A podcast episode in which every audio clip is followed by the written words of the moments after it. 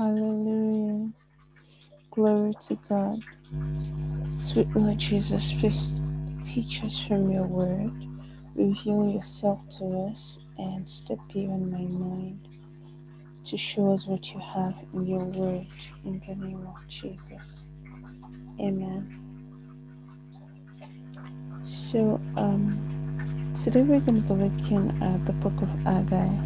It has just two chapters, so I think if we sit with it, we can get through it in one singular stretch. Haggai is one of the uh, minor prophets of the Old Testament. The short book is sandwiched between Zephaniah and um, Zechariah. towards the end of the Old Testament. I'm pulling on a Bible study Uh, a previous study done on the book, but I would be reading and moving through the chapters and, you know, showing something, some of the things that my eyes were open to see while I looked at this about a year ago. Okay. God bless the of His word in our hearts in Jesus' name. So, from verse 1 of chapter 1, he says, In the second year, King Darius, and the sixth month, on the first day of the fourth of the month, the word of the Lord came by Haggai the prophet. Okay, before we go too far, we see the specificity of documentation. This jumps out in every single time I open scripture. You see how deliberate they are to record the dates, the season, so that you can put it in kind of context and figure out where this word is coming from. Sometimes the dating gives you perspective into what um, circumstances were like at the time the word was coming forth. Sometimes the date and the season gives you insight as to the fact that um, what is being said was obviously not for that time, but for some time in the maybe distant future, maybe not so distant future, but dating is important. And uh, if you're following any of the series, the article, the course, um, coaching track, the course, anything, any of the materials available about time, you would see that we say this time and again, even the believers operating in kairos apologies. As long as you walk this plane of earth you have to um, you need to set things within the context of chronological time. It gives you a point of reference and a kind of balance to be able to say this is what is being referred to. That's how we even know that a word is coming. Is for now it's for later it's for you it's for wisdom it's for whatever right? So as you document you know you study you write, you speak with the Holy Spirit, you fellowship, you learn, you go through life. Date. Date. For example, that's how I know that this particular study I'm referring to today is about a year ago. It was 17th of June last year. This is the 2nd of July, right? So dates, dates matter. Sometimes dates are a major indication that seasons are changing, that you are being shifted from one um, from one season into another. Sometimes date, for example, the dating is what helped Daniel to know that the 70 years of um, Israel's captivity was up. So imagine if the prophecies did not have dates. So dates, right? So okay, let's get back to scripture now it says, The word of the Lord came by Haggai the prophet to Zerubbabel the son of Shealtiel, governor of Judah, and to Joshua the son of Jehozadak, the high priest, saying, Okay, so before we go further, let's just take a pause and notice something else there. The word of the Lord was specific. If the word was going to a specific person, it was not random God does not speak randomly. He doesn't just look at the earth and decide, oh, I want to release 200 words today. No. It is something about God's word said repeatedly in scripture that His words do not return to him void. They're there. And the reason they do not return to him void is that it does not just speak for the sake of speaking. It has a purpose which you're speaking. It sends this word to somebody, to something for a specific purpose. So there is a to, there is a for. And in this case, there's even a through because God wasn't it wasn't one of those occasions in scripture where God thunders from heaven and everybody can hear his voice. It was uh it was a uh, an invasion in using a vessel. So um if God were to let me just you know just ask this question, it's a good point. If you want to pause and think, yeah, you should really should do that and then you know maybe document um how does God get through to you? excuse me, if God needs to catch your attention today, if He needs to, um, He needs to catch your attention today, if He needs to pass something across to you, how does He reach you? Doesn't need to go and hire somebody? doesn't need to go and find a prophet? doesn't need to go and um, turn your world upside down? doesn't need to throw a lot of stones at you. How how does God reach you? Right? So these are things that we really, really, really, really, really should start to pay attention to. God's word has a two. In this case, it had a through, but it had also had a four. So as we go forward, we'll figure out what this um, was referring to, right? Now, there's something else in that verse. The word came through a prophet to the governor and the priest and the high priest, and it goes to show us the relevance. It's a, it's a very beautiful illustration of the relevance of the church and the world. That's beautiful tandem. You see, the book of Haggai okay, shows how prophetic insights can be used to propel policymakers and the governments to work hand in hand with religious um, leaders to accomplish kingdom agenda and there are believers right now who have been sent to that intersection between prophetic insight and spiritual leadership and policy making and government and it is primarily to them that I would be speaking this morning. Praise God. So, one of the things I want us to see from this verse 1 is that the word must leave heaven, but for it to be um, fulfilled, to be executed effectively, it needs to be executed by human beings carried and backed by the government. So there are things that foreigners will push for, you know, um, businesses you would start, um, NGOs you will set up, social impact organizations you would do, collaborations you would, you know, set a motion, books you would write, advocacies you would do, relationships you would build. But you still need the government uh, this is why um, the mountain of governmental influence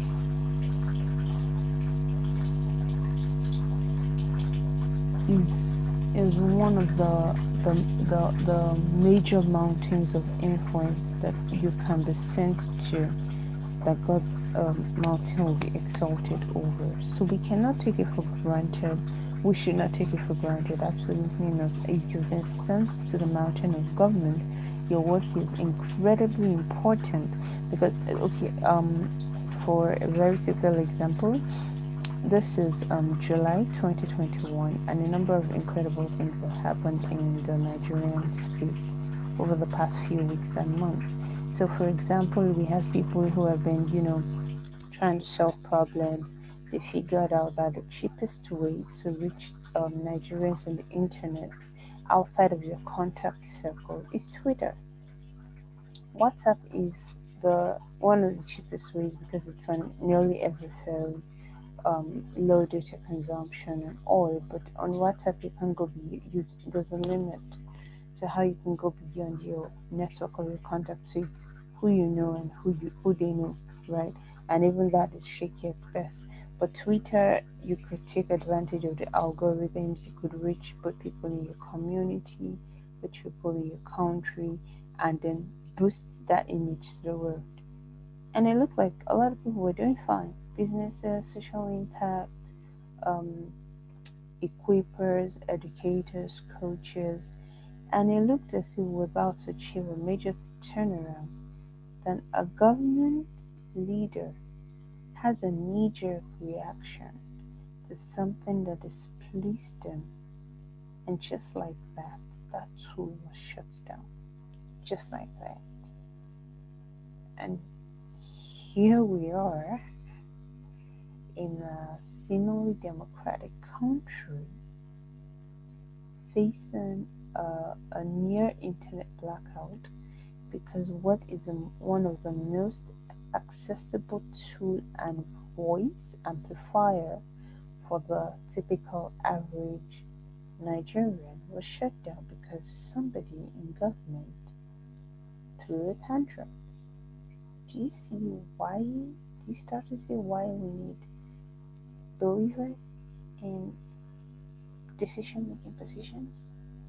We really cannot um, play with it. So yes, I'm not gonna say uh, drop whatever you're doing and go run for position. No, but way I would like let this be let this be a reminder if you needed one that the intersection between prophetic insight, policymaking, and government, and being um, a priest, I mean, a king, a priest, and a prophet, that intersection cannot be ignored.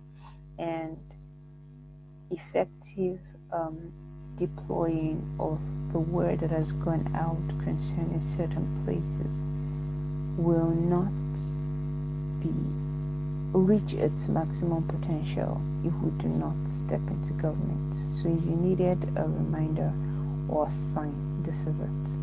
Praise God. Um, flip side is that it's possible to be stuck in religion and popular opinion and familiar routines that can help you, um, that can make you miss the move of God. Right? I mean, the high priest needed a prophet to, be, to receive a reminder. So, as you step into the work, whatever mountain of influence you are now operating on, please remember that it's not about ticking check boxes of religion. And, um, you know, sometimes there are things we do that make us feel good about ourselves. We think, oh, I'm having conversations with God, so yeah, I must be fine. Or I heard from God yesterday, or I caught his, he caught my attention today, or I went to church this week, or I spent 17 hours studying my Bible, or I finished 272 chapters of the scripture in a month.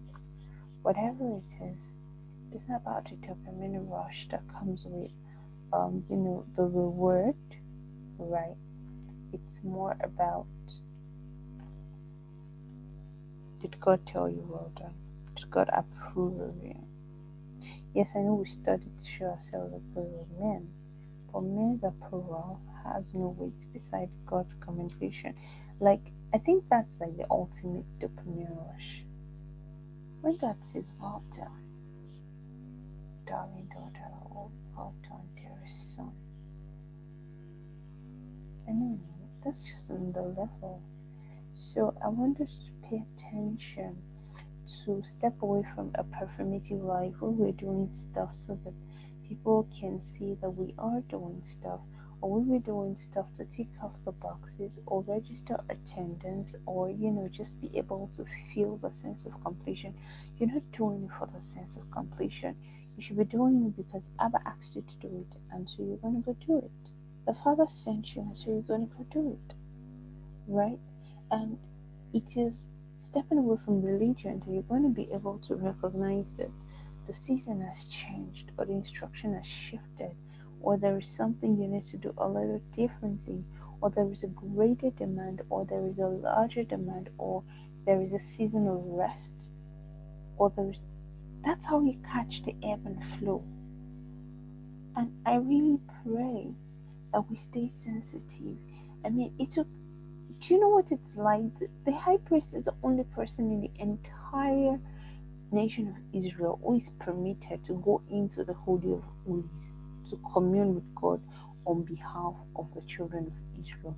But he needed a prophet to be sent to him to accurately discern God's mind for the season. I find the book tremendous and mind blowing that it is easy to get sucked into the performative boxes and checklists and you know routines and all in all being in place especially approval and commendation from your mentors that you miss out on the move of god.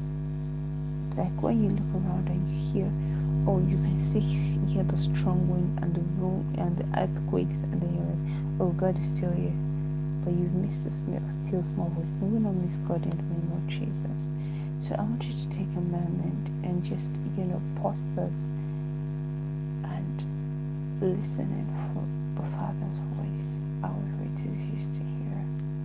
Tell Him to make room in your heart, in your life, for Himself. Trust Him to take care of you. You need to go premium with your pricing, with your work, with whatever it is you're doing. I don't know, whatever it is you're doing that does not leave enough room for fellowship with Abba, for doing things the way He wants you to do, when He wants you to do it, how He wants you to do it, then I mean, restructuring needs to happen. So take a pause, ask Him to show you what He needs you to do, and then go to it. Yeah, that thing popping in your heart right now. Yes, you, I'm talking to you. That thing popping in your heart right now. God grant you grace, strength, and courage in the name of Jesus. Amen. So, where were we? Verse 2 Thus speaks the Lord of hosts, saying, These people say the time has not come, the time that the Lord's house should be built. Wow, that's incredible. So, um, it's saying, uh, Okay, let me just read on to verse 3. Verse 3 Then the word of the Lord came by Haggai the prophet, saying, Is it time for you yourselves to dwell in your paneled houses, and this temple to lie in ruins? Whoa. Then verse 5 says, Thus says the Lord of hosts, consider your ways. Interestingly, you know like this is funny because most times when i do those um, recordings this podcast i i often start off doing bible study for myself and then you know end up sharing. But this one looks like it's a very poignant reminder for me. So it's a case of even i have not attained and you know let's just journey together. Amen. So the first thing that stands out in this sets of verses from verses 2 to 5 is priorities. The things that get done first show where your heart really is at. If you want to get stuff done, you want to prove your worth or relevance, you want to show you're not a waste or wasting your life. And then, you know, you want to have put things together you want to have rent sorted out, you want to have your apartment in Wuse such that, or maybe you're a religious person, you're living in Lekki or whatever the eyebrow environment in your um, city is like, right? You want to have ABC figured out so that you look responsible and put together. God is saying to tell you, hey, dear Levites, it's not your responsibility to have it figured out. It's not your headache to have it aligned, right? It's not your business to prove it. Says you should do his own. He will do the announcing. You see, the announcing and the position, know, not the position, but the announcement and the spotlight and the success and the increased income that you are chasing. It's not your job, it's not your job description. You're trying to do your work and God's work. But because God's work is actually heavy duty work, you end up dropping your part that is kind of easy and you're trying to do God's work for Him. He don't need you to do your, His work for Him. God doesn't need you to do His work for Him. Right? So, as you go about your day from this moment onward, the thing has said you should do, do. Do the way He said you should do it. Stop cutting costs, stop cutting budget. Ask Him to show you the provisions ask him to show you what he needs you to do, how, and then follow through, obey, listen. You know, I know how it's like, what it sometimes feels like to be, you know, stuck in some corner and feel like the odds are against you. So you have to constantly hand things back to Abba, right? And you know, verse 5 ends on a really very poignant note. It says, Consider your ways it says you've sown much, but you're bringing little in. You eat, but you don't have enough. You drink, but you are not filled with drink. You clothe yourselves, and no one is warm. He who earns wages earns wages to put into a bag of holes wool. So, um, essentially, you're doing all the right things, but you're not getting the results. Think, I mean, that should have been commensurate for the level of work you're doing you're doing what you you've been taught you need to do. And it's saying that's not that's not the game. That's not the game I asked you to play. I asked you to do mine. I give you an assignment, I give you a mission, I give you a task, I give you an agenda. You're supposed to focus on doing your assignment and do the other part. But if you're trying to do God's work along with your own, ah, it will stress you, it will kill you, it will box you into a corner, and worse, it won't yield results, or the results will never commensurate to what could have been, right? Goes in in um yeah, like my notes here see the holes, the leaks, the waste is what happens when you take God out of the number one spot you step back into toiling. But it's not even it's not even hustle. Hustle is those that put in work and energy, you know, and they get a measure of success. What is describing here is toiling. The work is not even looking like the harvest at all. That's if there's an harvest. It's the very image of Adam's curse. Why do you want to go back to Adam's curse when Christ already died for you to break that chain, that oppression? I don't get it. Like, are you trying to die the die that Christ has died for you in the first place? Yeah, I'm sorry about that. I'm just really like let's let's go verse seven. From verse seven, the, Lord and um, the scripture says, Thus says the Lord of hosts, consider your ways, go up to the mountains and bring wood and build a temple, that I may take pleasure in it and be glorified.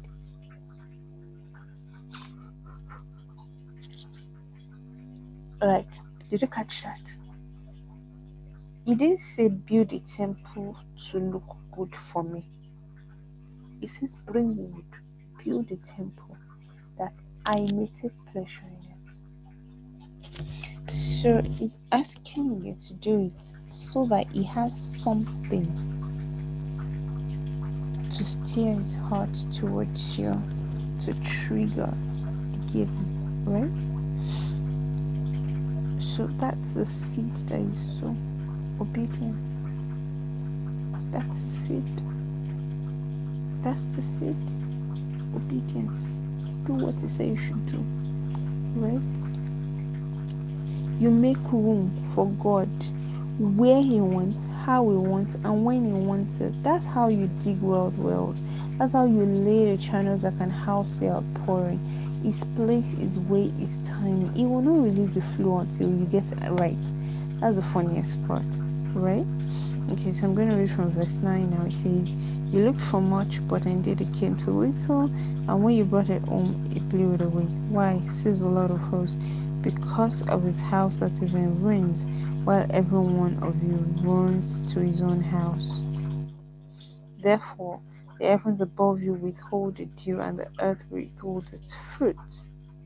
For I called for a drought on the land and the mountains, on the grain and the new wine and the oil, on whatever the ground brings forth, on men and livestock, and on all the labor of your hands. Wow, that's like heavy. That's heavy stuff. Like, it was just trying to get their attention. To hear the word, they were doing everything they know to do, putting in the right seed, you know, um, grafting and doing all the right agricultural processes. And the harvest was non existent. They were eating, they were not being filled, they were having struggles and all of that. And was just basically trying to throw everything off cycle so that it could get their attention. So those things that are not working, it looks like you know maybe you had a trickle and you're expecting to go through a raw and you know it's not growing and you know you just wonder what happened what's going on why why is everything spiraling down it's catching your attention so leave those things alone and focus in it right. And it finishes by saying chapter 1 finishes by saying and zerubbabel the son of shealtiel that is um, the governor and joshua the son of jehozadak that's the high priest for all the remnant of the people obeyed the voice of the Lord their God and the words of Haggai the prophet as the Lord their God had sent him, and the people feared the presence of the Lord. Then Haggai, the Lord's messenger, spoke the Lord's message to the people, saying, I am with you, says the Lord. Right? Okay, before we go too far, poignant in verse 12 the prophet went to the governor and the high priest and said, This is what the Lord said, right? And didn't argue. He didn't try to justify. In fact, what are you justifying in God that is just? I don't know. What would you be justifying in His presence, right? He didn't argue. He didn't justify. They obeyed. And this is the funny thing. The essence of what verse 12 was showing us is that it wasn't going to review uh, release the flow until we get it right because more than he wants us to be better or to grow he wants the people that we're going to become through the process rather than just um, rather than just us getting to some mythical destination and then another thing we see from verse 12 is that the prophets, the governor, the priests, and the people, it was a joint execution thing. So this is a call for you to find your place, play your role, and take your place in the agenda. Figure your space in the army and play it well. Everybody had a part to play in shifting the nation from um, the drought and the dry season and the you know the field harvest and everything that was not going right everybody had their part to play so figure your play figure out your place and do it right and pray that the lord of the harvest sends more people to help with the harvest right and like we'll see in verse 13 the lord sends his message back scripture says, Then Haggai, the Lord's messenger, spoke the Lord's message to the people, saying, I am with you, says the Lord. Now there's something else in there. Haggai was what? The Lord's messenger. He didn't he didn't um step out of line. He didn't he didn't feel like because he was one carrying the word, it was you know boss of them or it was suddenly more important than the the, the leaders, the authority, the the the the governor, the high priest. No, with him being, being specified again as the Lord's messenger. So find a place, play a role, don't dishonor. If you're chosen for an assignment, just get in there, do what you're sent to do, and get out, right? And then verse 14, scripture says, um, the Lord stirred up the spirit of Zerubbabel, the son of Shealtiel, governor of Judah, and the spirit of Joshua, the son of Jehozadak, the high priest, and the spirit of all the remnant of the people.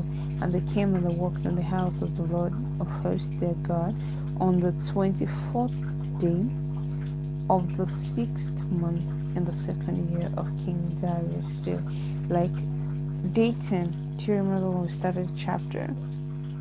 The word came um, first day of the month, of the sixth month, and by the 24th day, they had made a decision and they had started to execute the instructions that the Lord has passed them, right? And then, um, okay, yes, another thing that um shares in verse 13, you see the Lord saying is with you. And I wrote something down my journal. I said, God can be with you, but be restrained by your half hearted efforts, incomplete obedience, or plain disobedience. So He won't leave, is there? His promise is that He will never leave you nor forsake you, but you can limit His ability to do what He needs to do in your life, sometimes even for you, simply because you were making half-hearted efforts or you are in incomplete obedience or in disobedience. Hallelujah. So whatever you said you should do, do it now. Do it well. Do it properly. And don't step into dishonor to do it. Praise God. Okay, so um moving on to chapter two. In the seventh month on the twenty first of the month, the word of the Lord came by Haggai the prophet, saying, Again, this is chapter 2, verse 1. Again, we're seeing the specific dates and for context, right? Um, the um, scripture says from verse 2 it says, Speak now to Zerubbabel the son of Shealtiel, governor of Judah, and to Joshua the son of Jehozadak the high priest, and to the remnant of the people, saying, Who is left among you who saw this temple in its former glory? And how do you see it now? In comparison with it, is this not your eyes as nothing? Verse 4 Yet now be strong, Zerubbabel, says the Lord, and be strong, Joshua, son of Jehozadak, the high priest and be strong, all of you people of the land, says the Lord, and work. For I am with you, says the Lord of hosts, according to the word that I covenanted with you when you came out of Egypt. So my spirit remains among you. Do not fear. There, there are quite a number of things in here. Number one is we see the Spirit of God calling out discouragement um, based on past memory. The former temple, Solomon's temple, it was glorious. The wealthiest man in the history of the world built that former temple. Of course, it was glorious, you know, built with stone from a quarry and wood the way God intended, overlaid with gold silver and precious stones in all the right places and all of that. I mean, it was a wealth of two generations that built that temple in Solomon's time. And so, you know, here they are, they just, the temple has been destroyed, so they're working through the rains to build a fresh temple with wood. And God is speaking to the discouragement that possibly existed in their hearts then. And we, we see something quite significant here. It's not throwing it away, it's not bullying them out of it. I know, like, for some reason, we tend to do that in terms of church culture. You know, you want to shut people down, you don't want to talk about their discouragement or their despair or whatever. I don't know how that entered the church, and I'm not going to analyze it today. But we see a very poignant thing here. God is calling the source out. And it's saying he recognizes that there's despair and discouragement, and he's going straight to the root and asking the right questions to say, This is why you feel discouraged. Right. I'm so sorry. It says this is why you feel discouraged. This is why you feel um despair. This is why it feels like a mountain of a task to rebuild the temple because you're focused on the past and what it used to be that you're not particularly enthusiastic about making um, progress on the now, right? And it's calling it out in that space, right? So here is saying what you're about to do, what you're being asked to do, actually does not need to look glamorous. Excuse me, it does not need to match societal expectations.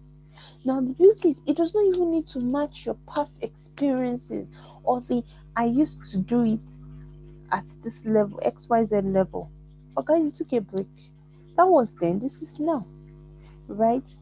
God's got you. He's saying you should put in your best. So this is a balance. Is not you're not going to do half-hearted efforts, as we see in chapter 1, verse 13. But you're going to put in the best that is available to you in that moment. So see, maybe you used to have a lot more resources and now you do not presently have access to those kind of resources. You see that one that you have right now, do it. Do it with it. You used to give a certain amount, but right now you don't have access to be able to give that amount. The one naira, one kobo, one dollar, one cent, one whatever currency you spend, do it. But do it with all of your heart with the wholeness of intention, with a heart of obedience, and a posture of deliberate submission to God's instructions, right? Do it. So that's how you do your best. So your best is not measured in terms of, oh, you once hit 500 points, so that is your best. No, your best changes from context to context, from moment to moment, based on all of the factors that are coming together for that particular time, moment in time, that season, whatever it is. So your best is different every day, right? I'm going to give a, um, a number of examples. So, say for example, you used to pray out loud for 30, 30 minutes every day, but you wake up and you're non-verbal. You don't beat yourself up for not being able to pray out loud for 30 minutes. If all you can do is to very actively, deliberately, intentionally pray it out, pray in your mind. You do so. You ask God for help. And I've often found that in moments like that, you know, you, you when you choose to show up anyway,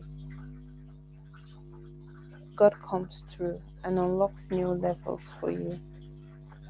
Right? And maybe things you need a breakthrough with or support or help with you just show up, right? But I mean, it wouldn't do to to beat yourself up because you're not able to do the 30 minutes of praying out loud, and then now decide you're not going to pray. No, you pray. You pray the prayer. What? What? What do you mean? You pray the prayer. You're going to need to shift uh, shift it a little bit, if it's not um, if there's no constraint of timing on obedience, Maybe you shift it a little bit and give yourself some time to recover. But apparently, your best in that day, that moment, your best is not the 30 minutes top of your voice prayer that you probably used to do doing. So you need to figure out your best. Your best might be 30 minutes of prayer journaling where you are being very deliberate about the prayers you're you're praying and you're writing them down you need to figure out what the best means per season, per moment, per time, per instruction, per day, per hour, per location. It's not working with God is not a one size fits all kind of thing, right? And I could go on and on about this, but um, I would really, really, really love to wrap this up. Amen. Now, from um, chapter 2, from verse 6 says, for thus says the Lord of hosts, once more it is a little while I will shake the heavens and the earth, the sea and the dry land. And I will shake all of the nations, and they shall come to the desire of all nations. And I will fill this temple with glory, says the Lord of hosts. It says, The silver is mine and the gold is mine, says the Lord of hosts. The glory of this latter temple shall be greater than the former, says the Lord of hosts. And in this place I will give peace, says the Lord of hosts. You see, this section is just so beautiful for one crazy reason. Do you know what it is? The same nation that could not afford to rebuild the Temple of Solomon the way it was it used to stand, right? God just called them to desire of all nations. You see your worth and the value you're putting out is not a factor of what you have or how you're packaged or you know how glamorous you look on the outside. It's what you're going to do. You are the desire of nations. He chose you. He anointed you. He placed you where He placed you. He sent you where He sent you. So you only with your full chest, right? Glory to God. Uh, and I've written here, like it says, you do the building and does God does the bringing, the PR and the art, the glorification and the spotlighting. See that your work is to do the building. You know, some some of my most um, appreciated and well received material. I'm not just talking about podcasts now, I'm talking about the books, the articles, the tweet, the threads, the sessions, and all of it. Some of the most impactful, the ones that has given me the most powerful feedback, was not even the one I did with all my equipment perfect and all my tech in place. Sometimes it wasn't the ones I did and I felt good about. Sometimes it was the ones I nearly deleted midway through. Sometimes it was the ones that I asked myself, what are you even doing? But what God is saying in the scriptures, show up. Do your stuff. That's your part. Play it. You see that part you're worrying about? The bringing people to come and hear you, the PR, the ad, the glorification, the spotlighting. It's God's job. So let Him do His job. You focus on yours. Hallelujah.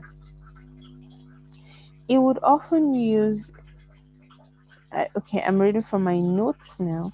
It says it would often use disasters and failings to draw us back to Him. The situation not aligning is a flag that you have drifted from Him or the plan, and it's a call for you to seek Him, His wisdom, and His light. Now, this part I just read from my notes is um, an addendum on the next version of Scripture, Haggai chapter 2, verses 10 to um, 19. Let me just run through it. It says, On the 24th day of the ninth month and the second year of Darius, the word of the Lord came by Haggai the prophet, saying, Thus says the Lord of hosts. Now ask the priest concerning the law, saying, Even one carries holy meat in the fold of his garment, and with the edge it touches bread or stew, wine or oil, or any food, will it become holy? That is the food that is being touched. And the priest answered and said, No, they are answering in accordance with um, the law God gave them through Moses. And you can read up on that in the book of Exodus right?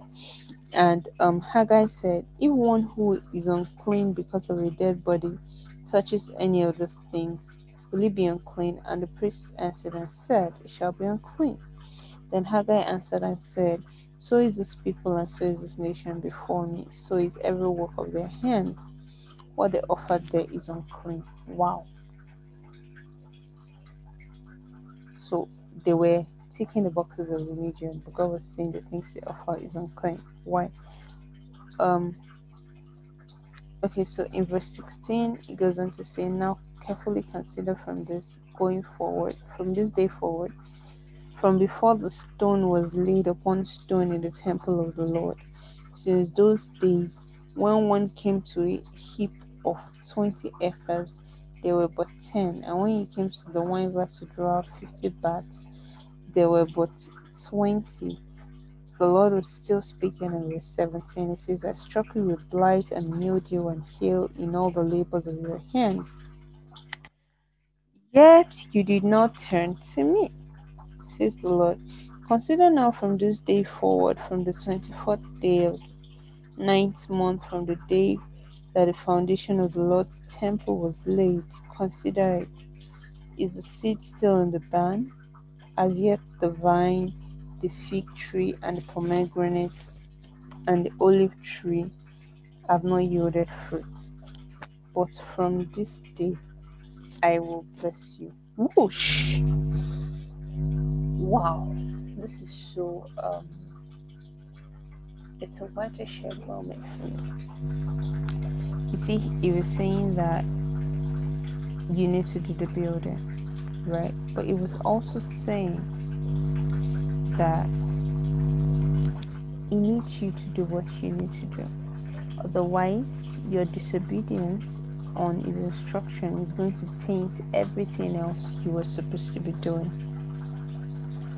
And is going to make everything abominable to him. Now, this is the funny thing. You see, work work in this context work is not oh the work you the job you do or you go to. So i'm not talking in terms of paid employment. Work is the channel by which god blesses you. So for some of you work is i'm trying to find a holistic um definition that encaps encapsulates most people right um, work is anything you do that requires the talent, skills, and abilities that requires you to put your will in, commit yourself to the process, and create an outcome. So, of course, we have deep work and light work.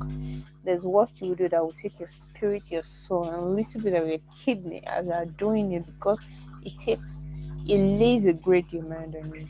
There's work you will do almost mindlessly because it's not much of a demand, right? But work is the excuse that God holds to channel His blessing into your life. So you can imagine if you're not working. So I'm um, so I hope you get it now that I'm not talking about paid employment. I mean your work could be a business you run, it could be ministry, it could be social impact, it can be like where God sent you to service it. Someone it can be a volunteering position whatever it is that you are doing, right? Work becomes the legitimacy for God to bless you. What God was now even saying is that as they were laying as they were laying the foundation of the temple, in other words, as they were taking the first steps of obedience, even though there was no logical reason for them to have an harvest, it was going to bless them. Why? God was showing us another type of seed. So they were familiar with all the seeds that He put in the ground, but He was showing them another type of seed, which is the seed of work. Right? And um, let's do the last section quite quickly. It says, Again, the word of the Lord came to Haggai on the 24th day of the month, saying, Speak to Zerubbabel, governor of Judah, saying, I will shake heaven and earth. I will overthrow the throne of kingdoms. I will destroy the strength of the Gentile kingdoms. I will overthrow the chariots and those who ride in them, and the horses and the riders shall come down, everyone by the sword of his brother. That is a planned carnage because essentially God is saying, I'm going to step into the order of the Gentiles and I will make them destroy themselves. That's another level of fighting battles on your behalf, right? Verse 23 says, In that day, says the Lord of hosts, I will take you, Zerubbabel, my servant, the son of Shealtiel, says the Lord, and will make you like a signet, signet ring for I have chosen you, says the Lord of hosts. And you know, this thing is, is jumping out at me. Like, see how it calls Zerubbabel? It calls him by name. It calls him by his off like calls him by his relationship, and then he calls him by his lineage. Those are those are those are the ways that you show up to God. It's one of the reasons why I am so proud to say Hadassah Bakiawi, daughter of the living God. It's my lineage. It's how he says to me that he sees me. Right? So like I, I pray I take this moment to pray for you that you would be healed if your identity has been broken, hurt, or shattered in. And I pray that God brings you into a wholesomeness and uh, an accurate view of what He sees you as, so that you become rooted and grounded in your identity as a son of a father, because you are now a believer as a son of a father redeemed by the blood of Christ, and walking,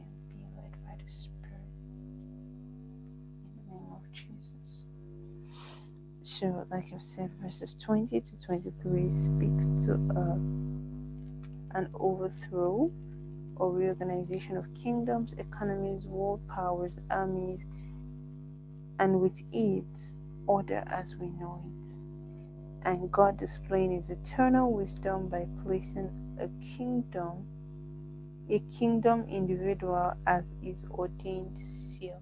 Now, this is a process that I strongly believe is happening right now as I speak. This is July 2021. There is um, a redistribution and there's a shift of mantles, there's a transfer of mantles, and you know, there's a lot being reorganized it's a generational shift, it's a world shift, it's a power shift, it's massive. And I, I just we just uh, we don't miss out on God's move in this time, right? So just um, as we've come to the end of the book of Haggai, it is my earnest and sincere hope that the lessons and the insights stay with you. That God will write them in your heart, open you up to